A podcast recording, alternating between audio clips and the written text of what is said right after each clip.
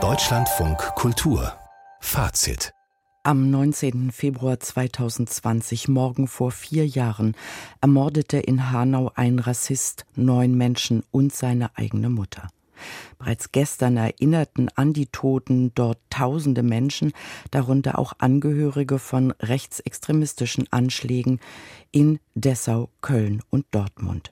Für alle Hinterbliebenen hat Aische Güvendiren am Nationaltheater Mannheim das Projekt Lieder zum Gedenken an Betroffene rechter und rassistischer Gewalt entwickelt.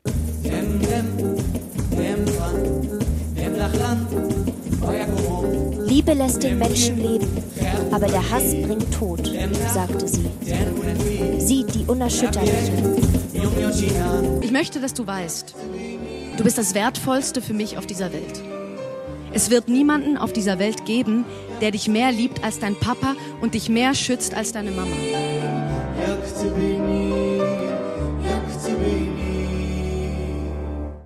Aus dem Liederabend, als wäre es gestern gewesen, am Nationaltheater Mannheim von Aische Güvendiren. Einen schönen guten Abend. Guten Abend. Zwei Schauspielerinnen, ein Schauspieler und ein Musiker tragen Popsongs und traditionelle Lieder vor.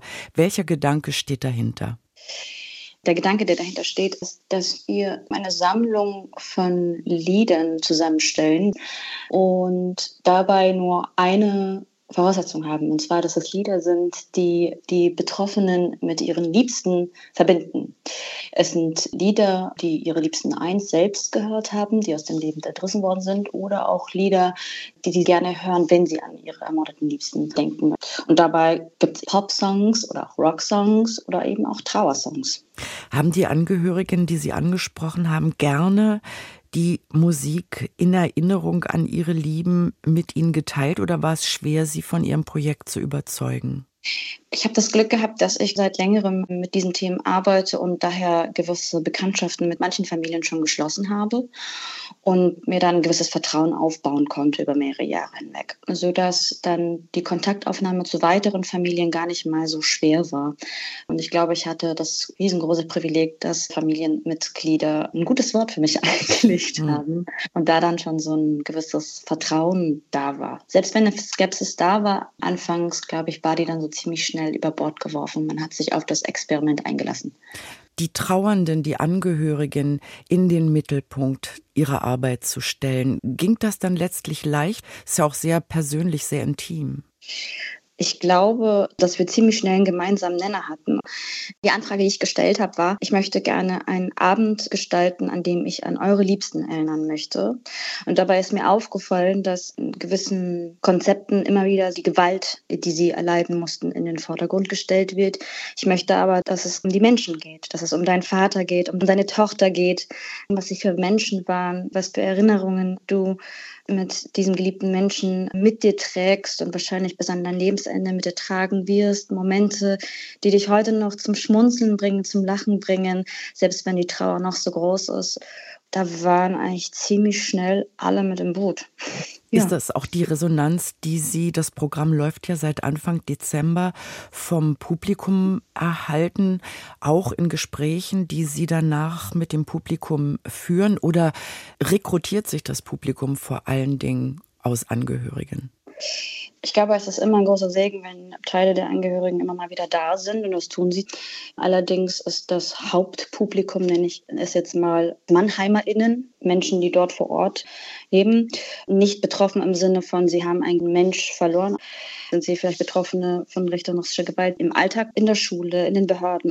Wir möchten sie gerne nicht so framen, aber es ist da, es passiert. Mhm. Das heißt, auch sie sind zum Teil Betroffene von einer gewissen Gewalt, von einem Potenzial dieser Gewalt, die in diesem Land grassiert. Vielleicht wird dieser Abend vielleicht deswegen so angenommen, weil es Menschen auch im Publikum gibt, die sich damit identifizieren können und den Schmerz zumindest in Bruchteilen mitempfinden.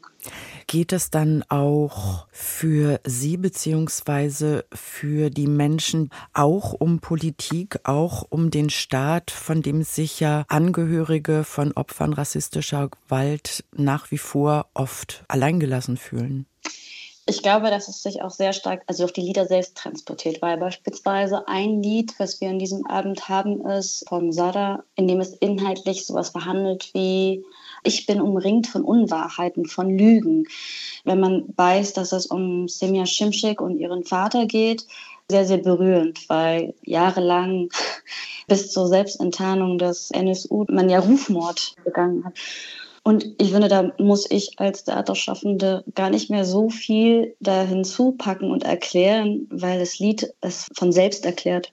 An dem Abend haben wir auch Lieder für Opfer von deutscher Polizeigewalt. Und auch da erklärt sich das dann von selber.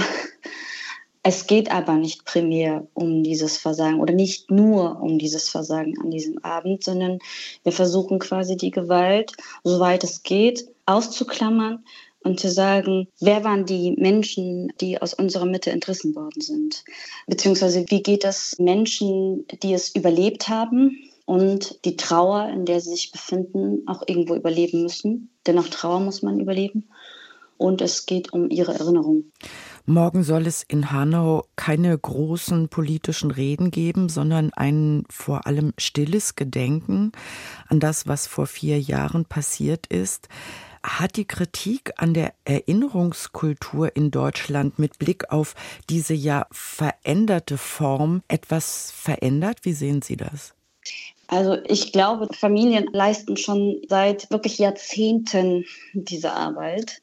Das Einzige, was sich, glaube ich, verändert hat, ist, dass die Familien sich untereinander verbinden und verbunden haben und quasi gemeinsam ihre Kämpfe kämpfen.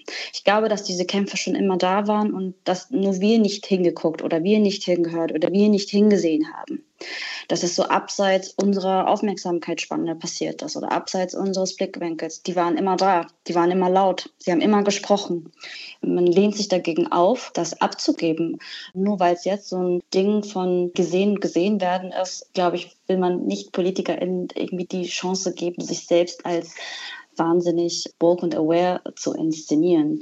Ich glaube, es kommt sehr stark darauf an, dass diese Menschen sich eine gewisse aufrichtige Haltung und auch einen respektablen Umgang wünschen. Und das passiert aber oft in Verbindungen mit PolitikerInnen oder mit der gewissen Stadt oder sowas nicht sondern sie gestalten ganz aktiv mit und so muss es auch sein, weil es sind ihre Liebsten, die ihnen genommen worden sind. Und wir als Gesellschaft haben es verpasst, rechten und rassischen Terror die Aufmerksamkeit zu geben, die es braucht, um genau solche Attentate zu verhindern sagt Regisseurin Aische Güvendiren über ihr Programm, als wäre es gestern gewesen, vor dem morgigen 19. Februar. Zu sehen, zu erleben ist es im Nationaltheater Mannheim wieder am 14. März. Und ich danke Ihnen schön für Ihre Zeit. Ich danke Ihnen.